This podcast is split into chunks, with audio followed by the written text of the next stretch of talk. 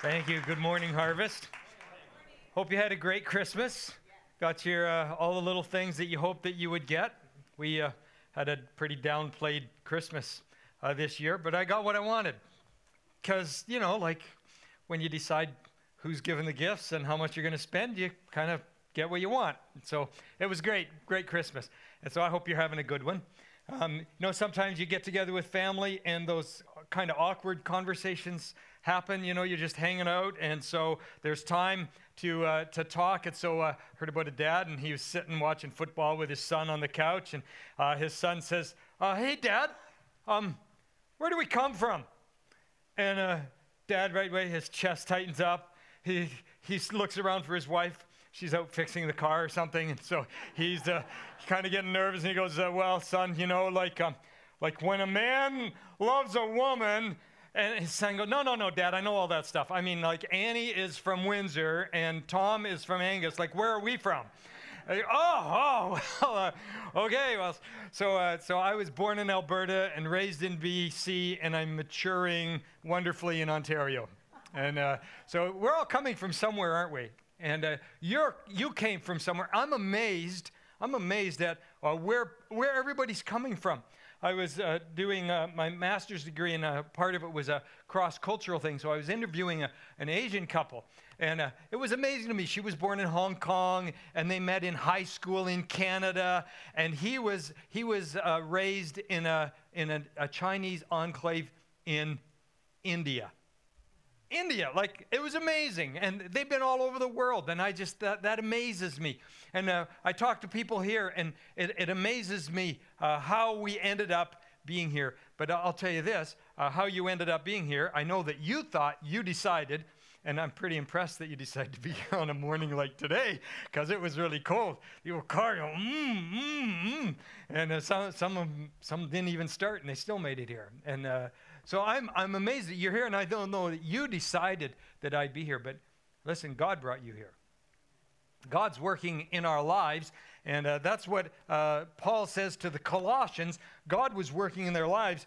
Uh, he says this in verse 6 um, Of this you have heard before in the word of truth, the gospel, which has come to you, as indeed in the whole world it is bearing fruit and growing as it also does among you, since the day you heard it and understood the grace of God in truth.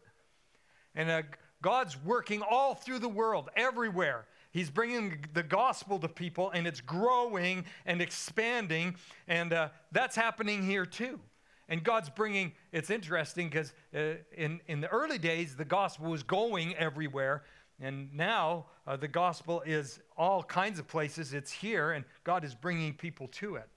And that's, uh, that's exciting to me that we're here. God's brought us here. The gospel is fruitful and growing in our lives, and here we are.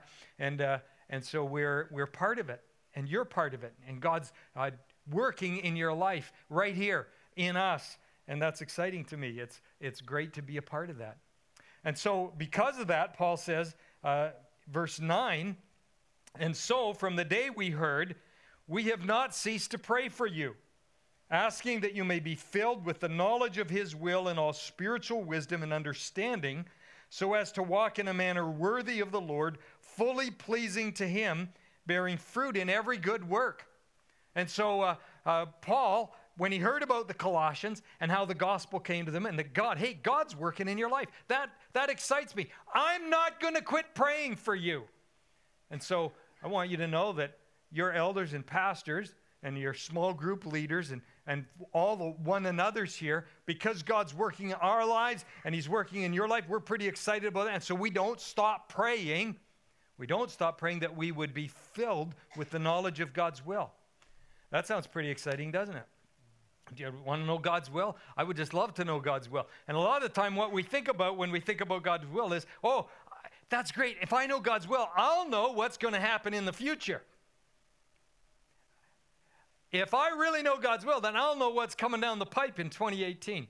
Um, that's not exactly what knowing God's will is about. And, and you know, I thought about that and I think, can you imagine if, if you knew what was coming in September of 2018?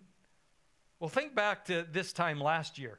If you had known what was coming to you in 2017 before it happened, would that have been a good thing? Because I kind of know how I responded to some of the things that happened to me in 2017.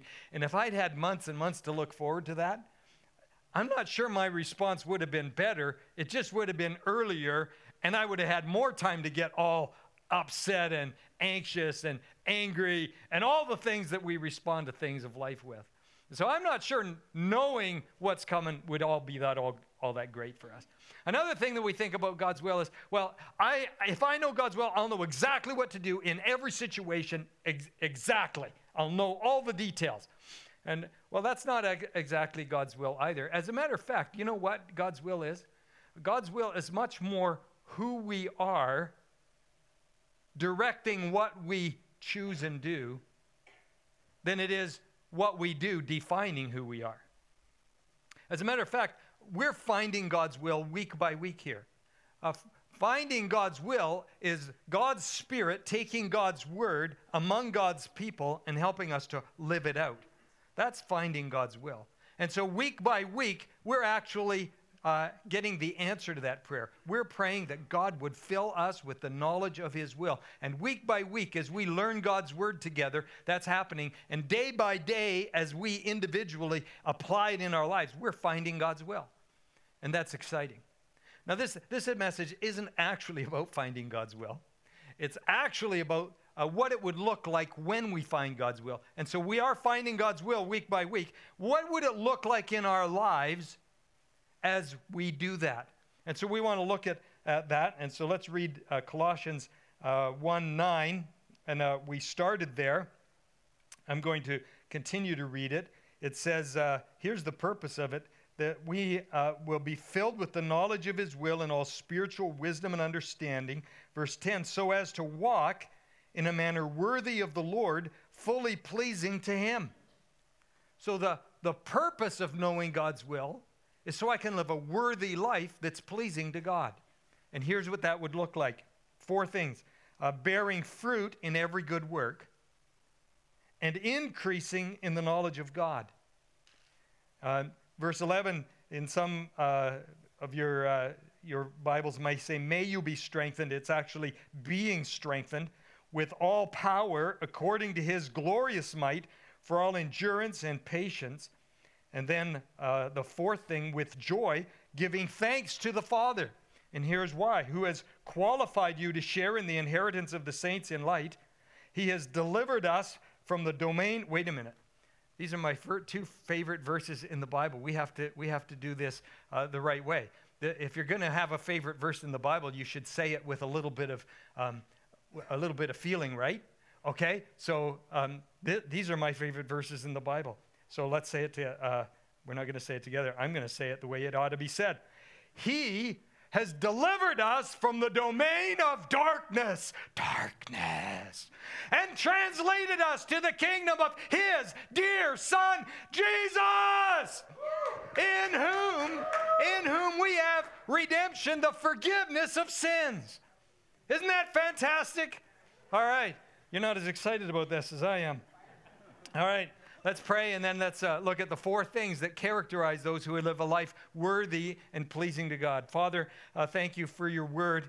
As we, Lord, uh, look into it and seek to apply it to our lives, I pray that your Holy Spirit, Lord, will bring to us an understanding of what it looks like to be in your will, to be living it out, to, to be pleasing to you. Lord, we long to be pleasing to you. Um, Father, actually, uh, we confess that we often don't want to be pleasing to you. We, we don't care that much. And so, Father, we pray that your Spirit would impress upon us your great love for us. And then, Lord, because you loved us, help us to love you. We love you because you first loved us. And so, Lord, uh, I pray that our hearts would respond to you today. Father, you're not trying to beat us down, but you're trying to lift us up. And so, Father, as we hear your word and respond to it, I pray that our hearts would be lifted up in us, that we would be excited about these things, that we would catch a glimpse of what you have for us. Uh, coming, coming uh, towards us now and in eternity, and that it would, uh, Lord, buoy our spirits up and encourage us today. And so, Father, we uh, give this time to you. And Father, thank you that your promise is that you're not just here among us, but you're in us and you're meeting with us and you're working in us and you want to use your word right now to transform us. And so, Father, we give this time to you. Pray that you would uh, lift up your name in us because that's your work. Because you're working, you're here. You've brought us to the gospel. And so, Lord, thank you. Continue your work, we pray, in Jesus' name. Amen. Amen. So, um, as we get into this, um, when I know God's will, I'll be able to work in a manner or walk in a manner worthy of God, pleasing Him, first of all, by this serving passionately. It says, bearing fruit in every good work.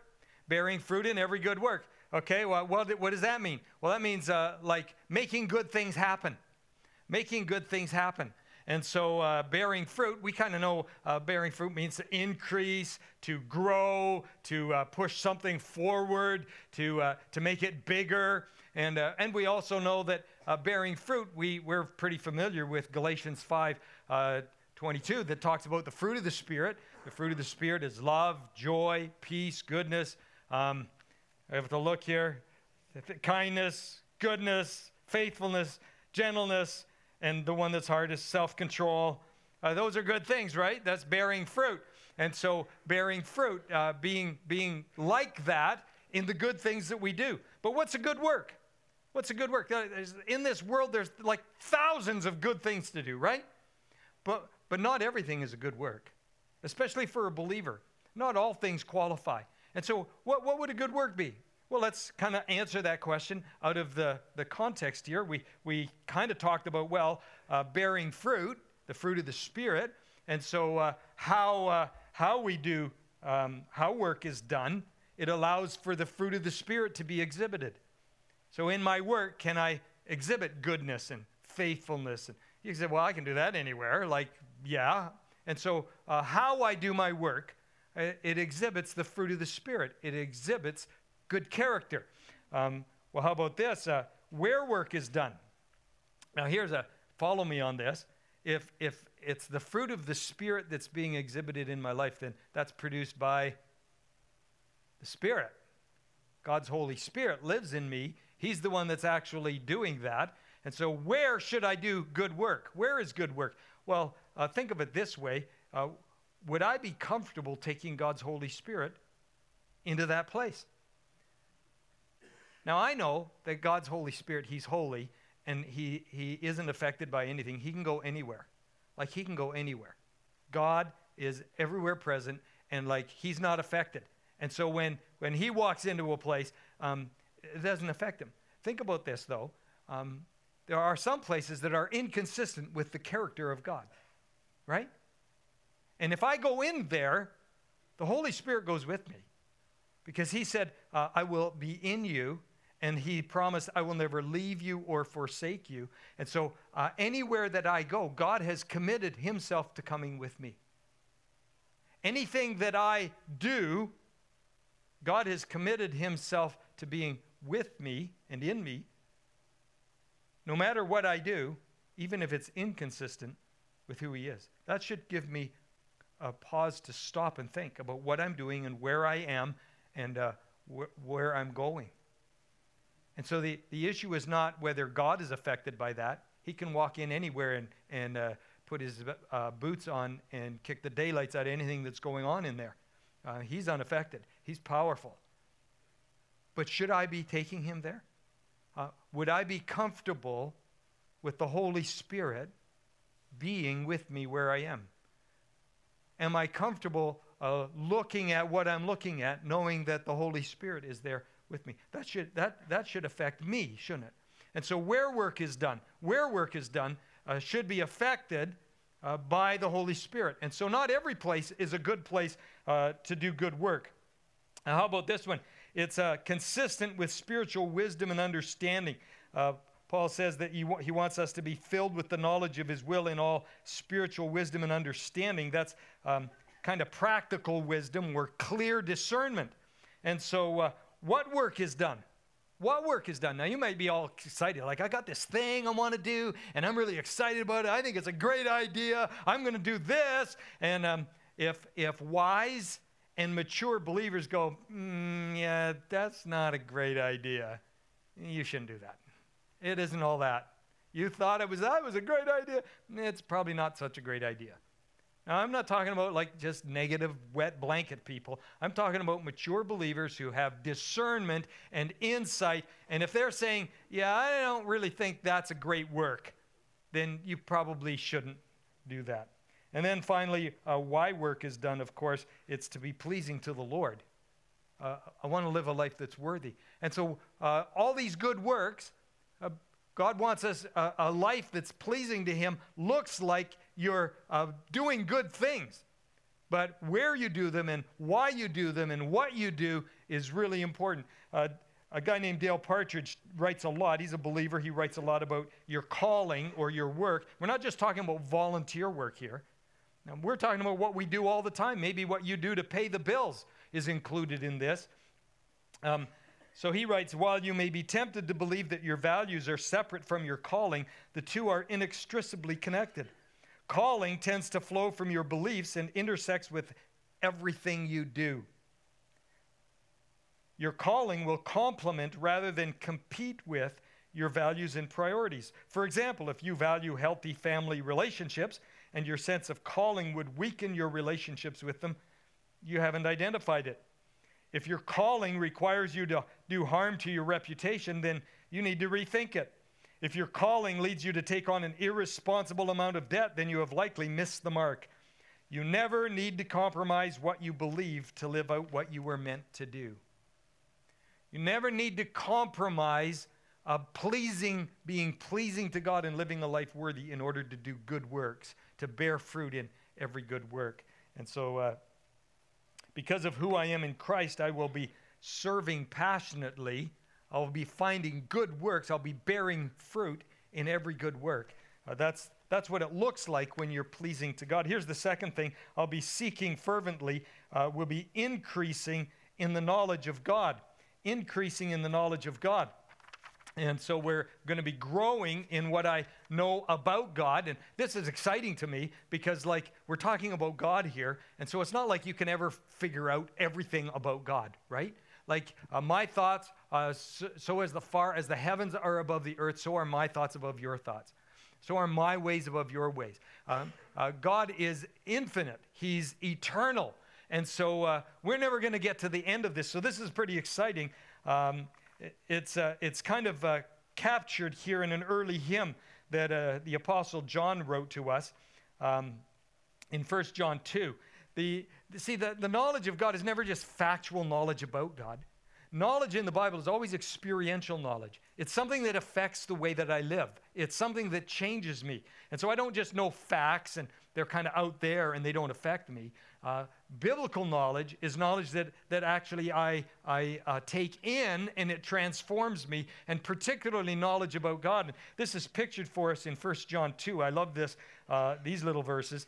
Um, it's probably an early church hymn with like two verses and uh, they, it just kind of repeats itself. The themes repeat itself with a few variations uh, that, that give us some insight into some things. And so uh, here's what John writes I'm writing to you, little children, because your sins are forgiven for his name's sake. I am writing to you, fathers, because you know him who is from the beginning. I am writing to you, young men, because you have overcome the evil one. I write to you, children, because you know the Father. I write to you, fathers, because you know him who is from the beginning. I write to you, young men, because you are strong and the word of God abides in you and you have overcome the evil one. In this little hymn, there are twin themes of progression and relationship, right? so there's progression. You're born, you're born again through the forgiveness of your sins. And so uh, uh, the, the, the picture of a little baby. But then it's uh, young adults who are, are growing and nurturing God's word and overcoming the evil one. And then there's the, uh, the, the parental uh, picture of uh, people who are, are parents, fathers, they're called, and they're walking with the eternal one. And so there's progression there. And, but there's, there's, a, there's a, also there's a relationship. And so it's, it's you're born, you're born into the family through the forgiveness of sins. But then uh, you, you uh, actively participate in the family by, by nurturing God's word and, and applying it and overcoming the evil one. And then it's interesting to me that the, the in both stanzas, uh, what's described as fathers is, is just exactly the same. There's no change there. It says, Fathers, you know him who is from the beginning. And that word know there is about relationship. And what, what's exciting about that is while I can grow in my Christian life, I don't belong more just because I'm more mature, right? Like you don't belong to the family more because you're growing up. Like adolescents don't belong more than little kids, although some older children do feel that way about younger children. I belong more, I was here first. But it's not true. You don't belong more just because you're older. What's exciting to me is when we picture that uh, walking with the eternal one, that's an open ended arrangement. That's open ended. we we, we've never gone to the end. Listen, that's going to be true in heaven. We're going to get to heaven and we're going to, we're going to be with God. And do you think that we're, I'm in heaven now with God? I understand everything about Him. No, no. He's still God and you're still a created being.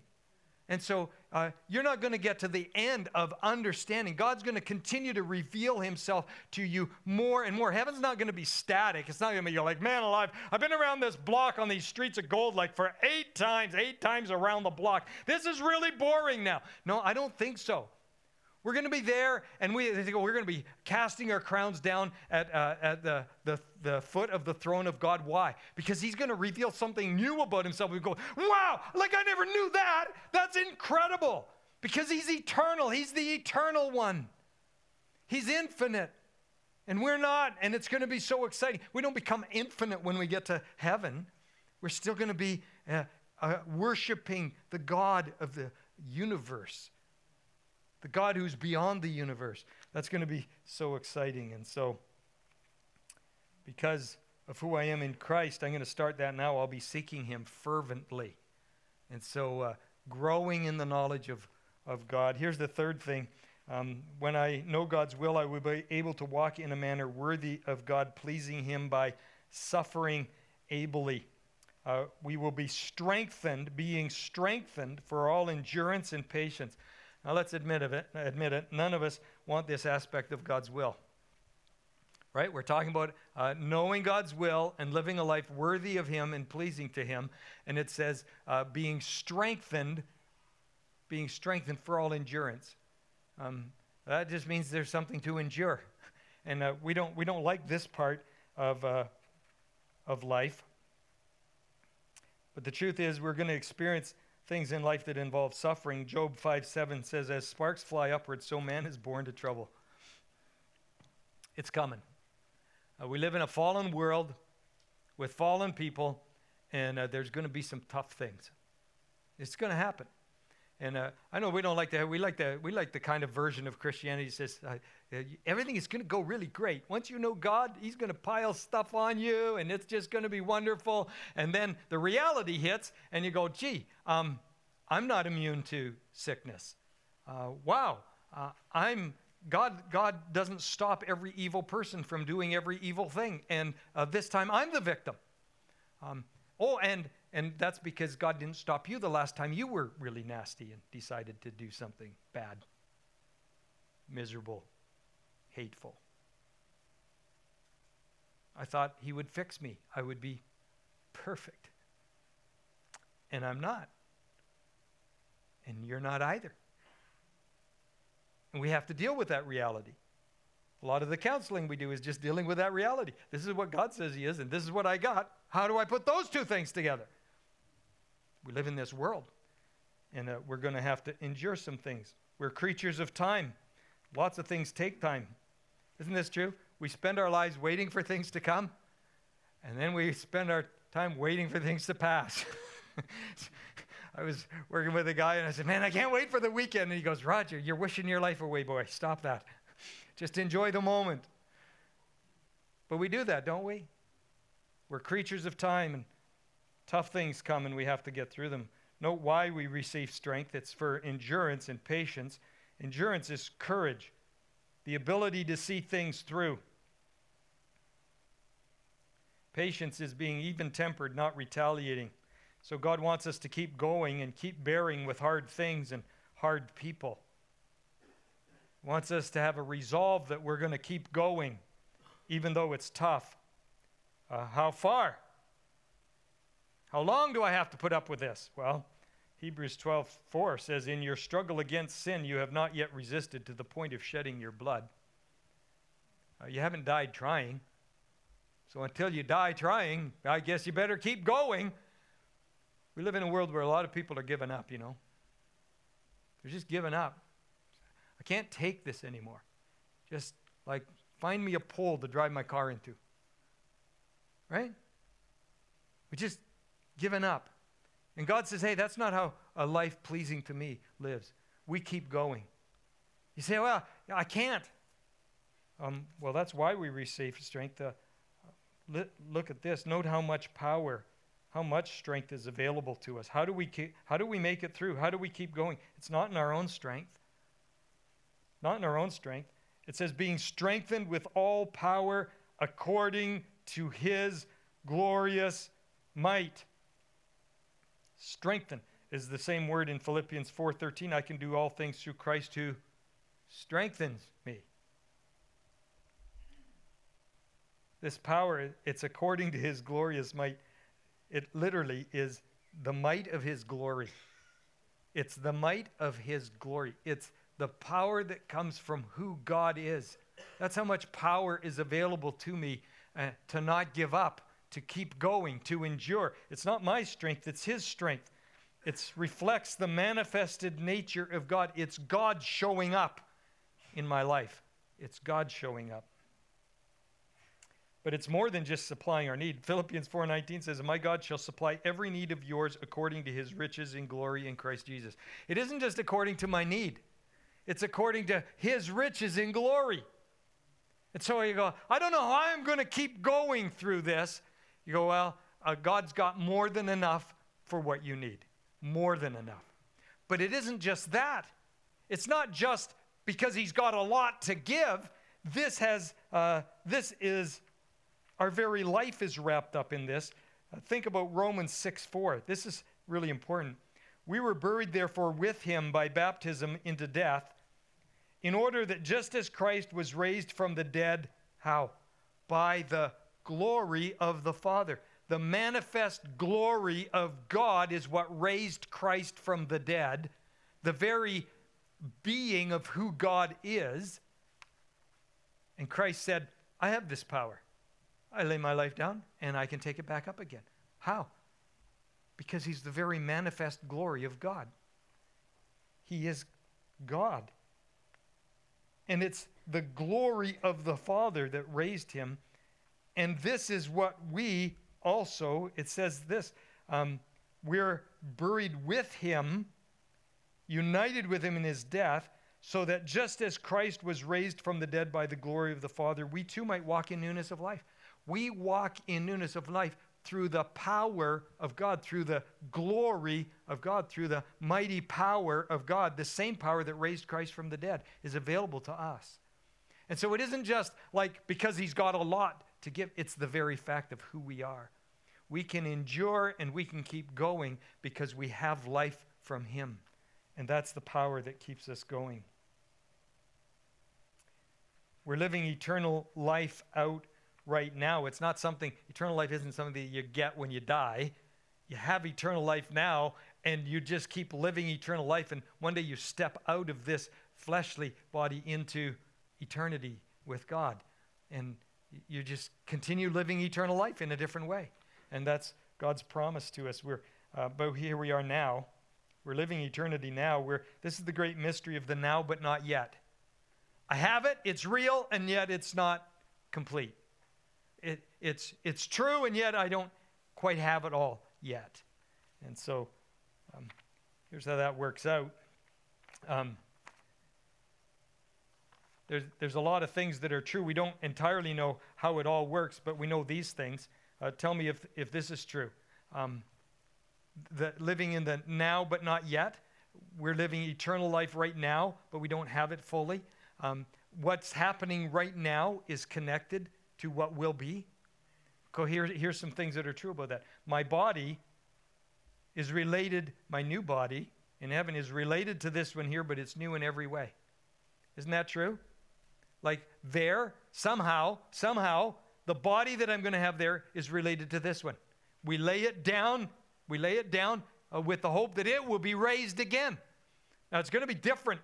I don't know what it's going to be like. It's, it's going to be way better. It's not subject to decay, it's not subject to sin, uh, but it's related to this one. Uh, here's another thing our service here produces results that we will experience individually there. What I do here matters. Somehow, my service for God is related to rewards and what I'm going to be doing in heaven. God's got work for us in heaven, by the way. It's not going to like we're not sitting around on clouds and playing harps and weird things like that. I don't know what you what, what idea of heaven you have, but um, my idea is we're going to be living in relationship to God and to each other and accomplishing uh, fantastic things, things that God ordained before uh, before the fall came, he's, he's going to work out his plan for humanity in, in a way that, that was meant to be. And, and it's not going to be like, like boring or dumb. It's going to be incredible. And so we're, we're going to be working there. And somehow, what I do here is related to what I get there. And we need to be aware of that. Uh, here's, here's one more thing on a different comparison. Our sufferings of this present time are not worthy to be compared to the glory that will follow. Our biggest challenge in the waiting and the longing and the suffering is that we have our eyes on the wrong thing, right? Because I got to go through this hard thing. And, and, and sometimes, sometimes they're hard things. Uh, there are things like, boy, this is what I'm going to get. Like, this isn't going to change. This diagnosis isn't going away this relationship is broken and it ain't going to get fixed. And this has happened and I've lost that person and they're not coming back. And there's some hard things that are just going to keep going. And I look at it and I go, man, I've got to keep going. I've got to keep going with this, carrying this burden, dragging this thing behind me. I got to keep going with that. And it's because I got my eyes on, like, I can't do that. I know, I know. Your eyes are on the wrong thing. We got to get our eyes on the strength that is in Jesus Christ the power that comes from God. And so, because of who I am, I will suffer ably. I love that thing with steps, that picture. It says, When we are weak, He is strong. We've got to get our eyes on the strength that comes from Jesus Christ. Well, when I know God's will, I'll be able to walk in a manner worthy of God, pleasing Him, lastly, by this, by savoring deeply. It says, with joy giving thanks to the Father. We need to be thankful people, joyful, thankful people. That's, I love that little saying. It says, uh, you know, if you're thankful, tell your face, right? If you're happy, tell your face. Yeah. You know, we ought to be thankful to God. And, and Paul just lists four things here. We went through them quickly. And uh, we, we should savor these things. Now, you know what savoring is? Savoring is, is when we appreciate the flavor of something, it's, it's nuances, it's ingredients. You know, we take that that, that food, and we would say, There's just a hint of mint in here. It's just so wonderful. Like, I want to tell you, I don't know anything about that stuff, right? If it's black and it's hot, it's coffee and it's probably good. I'm not a connoisseur. Like, I don't understand that. Uh, when it comes to food, as long as it's not rancid or rotten or like really disgusting, um, it's good fuel. I, I, mean, it's good food. And I, like, I don't understand about that savoring thing. My taste buds are probably like burned by bad coffee. I don't know. But, uh, but I, I understand this not so much held as caressed. like, I understand that one, especially on a day like today. Oh, it just feels so wonderful just to hold this hot cup of whatever you're drinking. It's great. But we know when we understand who Jesus is and what he's done for us, we should savor that. We should savor that. So here's some things to savor that, uh, that God gives to us. Really, there are four pictures of our salvation, really. There are four different ways of describing what God has done for us. Here's the first one He has qualified us to, uh, to join the inheritance, to be, uh, uh, we, He has qualified us for the inheritance of the saints in light. He's qualified us. That means Jesus, I got this written right in my Bible. Jesus wrote the test and I got the A plus. He qualified me in spite of the fact that I have nothing to commend myself to him, I have absolutely no right to put a claim. Uh, I'm written into the will. Even though I had no, no connection, there was nothing that, that gave me any right at all. He has qualified me. It's because of what he did. He qualified me to share in the inheritance of the saints in light. This is a point in time action where God, in spite of the fact that we have nothing to commend us and no ability to stake a claim, attributes to us whatever is necessary for us to have a legitimate claim to the inheritance. In other places, this is called adoption. John 1:12 says, "But as many as received him, to all who did receive him, to those he gave the power to be called the children of God." They have the right to be part of the family. They belong by birth. They belong through the forgiveness of sins. So let me ask you this When did this happen for you? Do you believe that Jesus died in your place? Do you believe that because he is God, he could satisfy the, the holy wrath of God on sin? Do you believe that he died for you in your place and that he offers you life and forgiveness? Do you believe that? Have you, have you actually received it? Last week there was a, a girl and she goes, I, I just never, I've just never actually done that. I said, well, why don't you? Said, I don't know how to do that. I said, it's like a gift. It's like at Christmas. I said, if I stood here and I held a gift, I said, here's a gift for you. And you went, wow, that's really nice. This is awkward. Um, I have this gift for you. you know, I, I, re- I really appreciate that. Thank you. That's a wonderful expression. Take the thing. Just take it. So I said to her, Have you received the gift? Just pray and ask Him to give you life, to forgive your sins. And so she did. Last, last night, another man did. And, and you can too. Have you come to the place where you've done that? Where you've just asked Him for the right to be His child, to be an heir of the inheritance of the saints in light? When you are, then you belong to the light and you can walk in the light and you can look forward to all that God has for his people now and in the future because you, you have the inheritance. You, you belong. You're in. You're part of the family. Welcome. We're going to share. And, uh, and even though I have it, I'm willing to share it with you. Isn't that great? It's not mine. He's willing to share it with you. Here's the second thing He delivered us from the domain of darkness.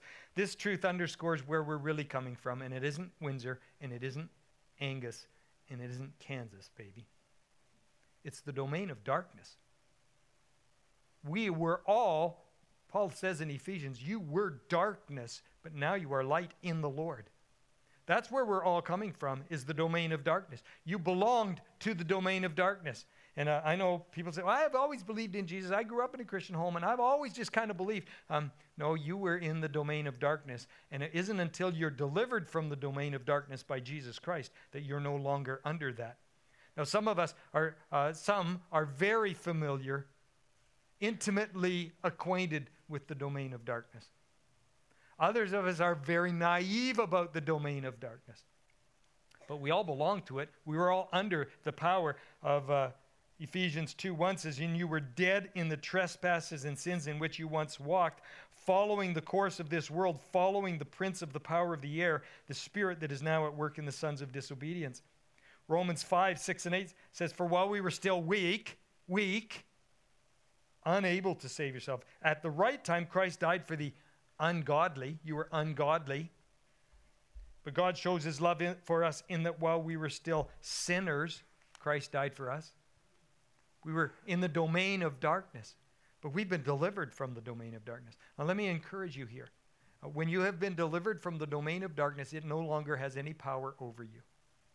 If you give, the, give Satan a foothold, then he has a, a way in. But you are not under his power anymore when you've been delivered uh, by Jesus Christ from the domain of darkness. You don't have to be afraid. Shortly, Paul says, God is going to crush Satan under your feet.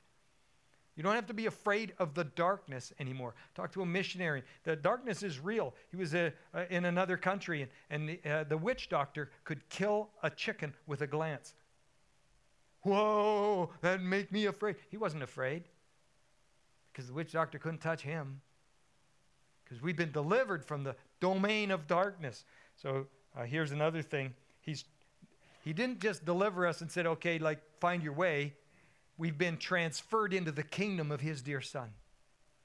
We have a new citizenship. We belong to the kingdom of Jesus now. We have an entirely new citizenship. We, uh, we belong somewhere. We uh, have a king. His name is Jesus, and uh, we belong to him. By qualifying us, he made us sons. By delivering us, he made us safe. And by transferring us, he made us secure. That all happens because he redeemed us. He redeemed us, forgiving our sins. This is really the means by which he accomplished uh, the first three. Refers to a release brought about by the payment of a price. We celebrated, we just celebrated the price that was paid, right? We took the bread, his broken body, we drank the cup, his, his shed blood in our place. We just celebrated that because that's how he redeemed us. He brought, bought us out from under sin. Now, listen, it's very important to know what we were redeemed from. We were redeemed, we weren't redeemed from Satan, and we, we were redeemed from the wrath of God, from the holiness of God. Because uh, He is holy and we are not, He, he has to exact justice and punishment on sin because He's holy and He's perfect and He's righteous. But God Himself steps into our place because only the Holy One could satisfy the holiness of God. And so he steps into our place and becomes a man. And because he's fully God and fully man, he can take our place. He can pay the price because he is a man, and he can pay the price because he is God. And so he, he shed his blood in our place. And so he bought us out. And so that we can have forgiveness. That's an amazing concept. Forgiven clean.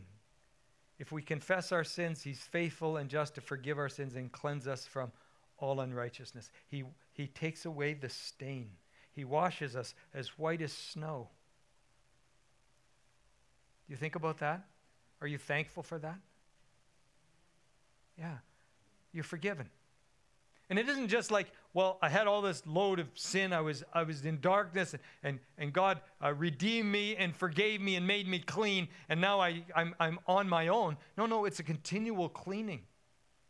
It's like we're washed. It's that picture of Jesus washing the disciples' feet, and he comes to Peter and he says, You're not washing my feet, because he's Peter, right? And uh, Jesus, if I don't wash your feet, we have no relationship. Peter says, Well, then wash all of me. And Jesus says, Peter, you're already washed, you're clean, but you need your feet washed. And that's a beautiful picture of our Christian life. We're washed, but we, yeah, we still do them, some things. And we need to confess that, and we need to make that right so that our relationship with God is not hindered. And so we just need our feet washed and ongoing, continual cleansing from sin. So those nasty words that you said, forgiven, you're clean. Way back when, that thing that you did that you still carry with you, uh, forgiven, you're clean. Pastor Todd told us you don't need to forgive yourself, you need to accept the forgiveness that God gives. You know that, that, that adultery, that lust in your heart, those things that you uh, looked at, the, the things that you did, the things that you said, um, hey, forgiven.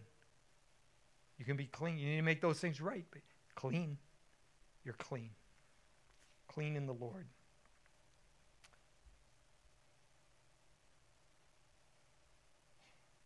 Well, as we c- conclude, our worship team is going to come. And I, I, just want, as we're looking a- ahead now to 2018, um, I just want to summarize what we've been talking about today by giving you four words.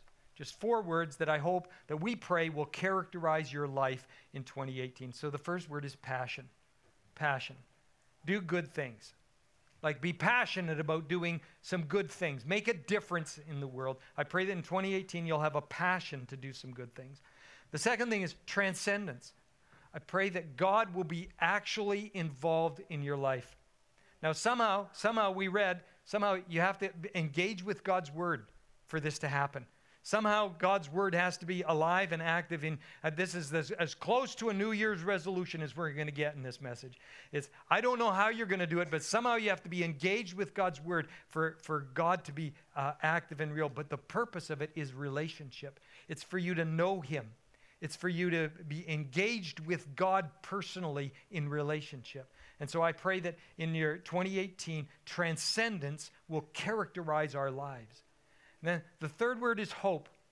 Hope is, for the Christian, it's a sure thing. It's God has promised us some things. And so I pray that that hope will help you to endure. And I know that we've got some hard things. You're carrying some pain in your heart and some pain in your thoughts and probably it spills out through your eyes sometimes. And we all cry. I've got some tears, and you've got some tears. Listen, I hope that this crystallizes hope for you in 2018. One day, God will wipe away every tear. I know we've got some, but one day, keep your eyes on this. One day, God's going to wipe away every tear. And so I hope that in 2018, hope characterizes your life. And then finally, this worship. When we, we keep our eyes on what Jesus Christ has done for us and all that He has, all the benefits that come from knowing Him and having your sins forgiven, being redeemed, bought out from under the domain of darkness and translated into the kingdom of sin, when your heart is filled with thankfulness, it'll cause you to worship. And so we're going to do that right now. Let's stand up. And we have this song. Uh, we haven't sung it in a while. It might be brand new to some of you, but it so kind of captures uh, the longing of our heart. And so we're going to sing it. We're going to worship. Uh, Lord Jesus, I pray that uh, our worship will not be in accordance with our ability to give what you're due. But Father, I pray that our worship will be in accordance with the worth of your name. Amen.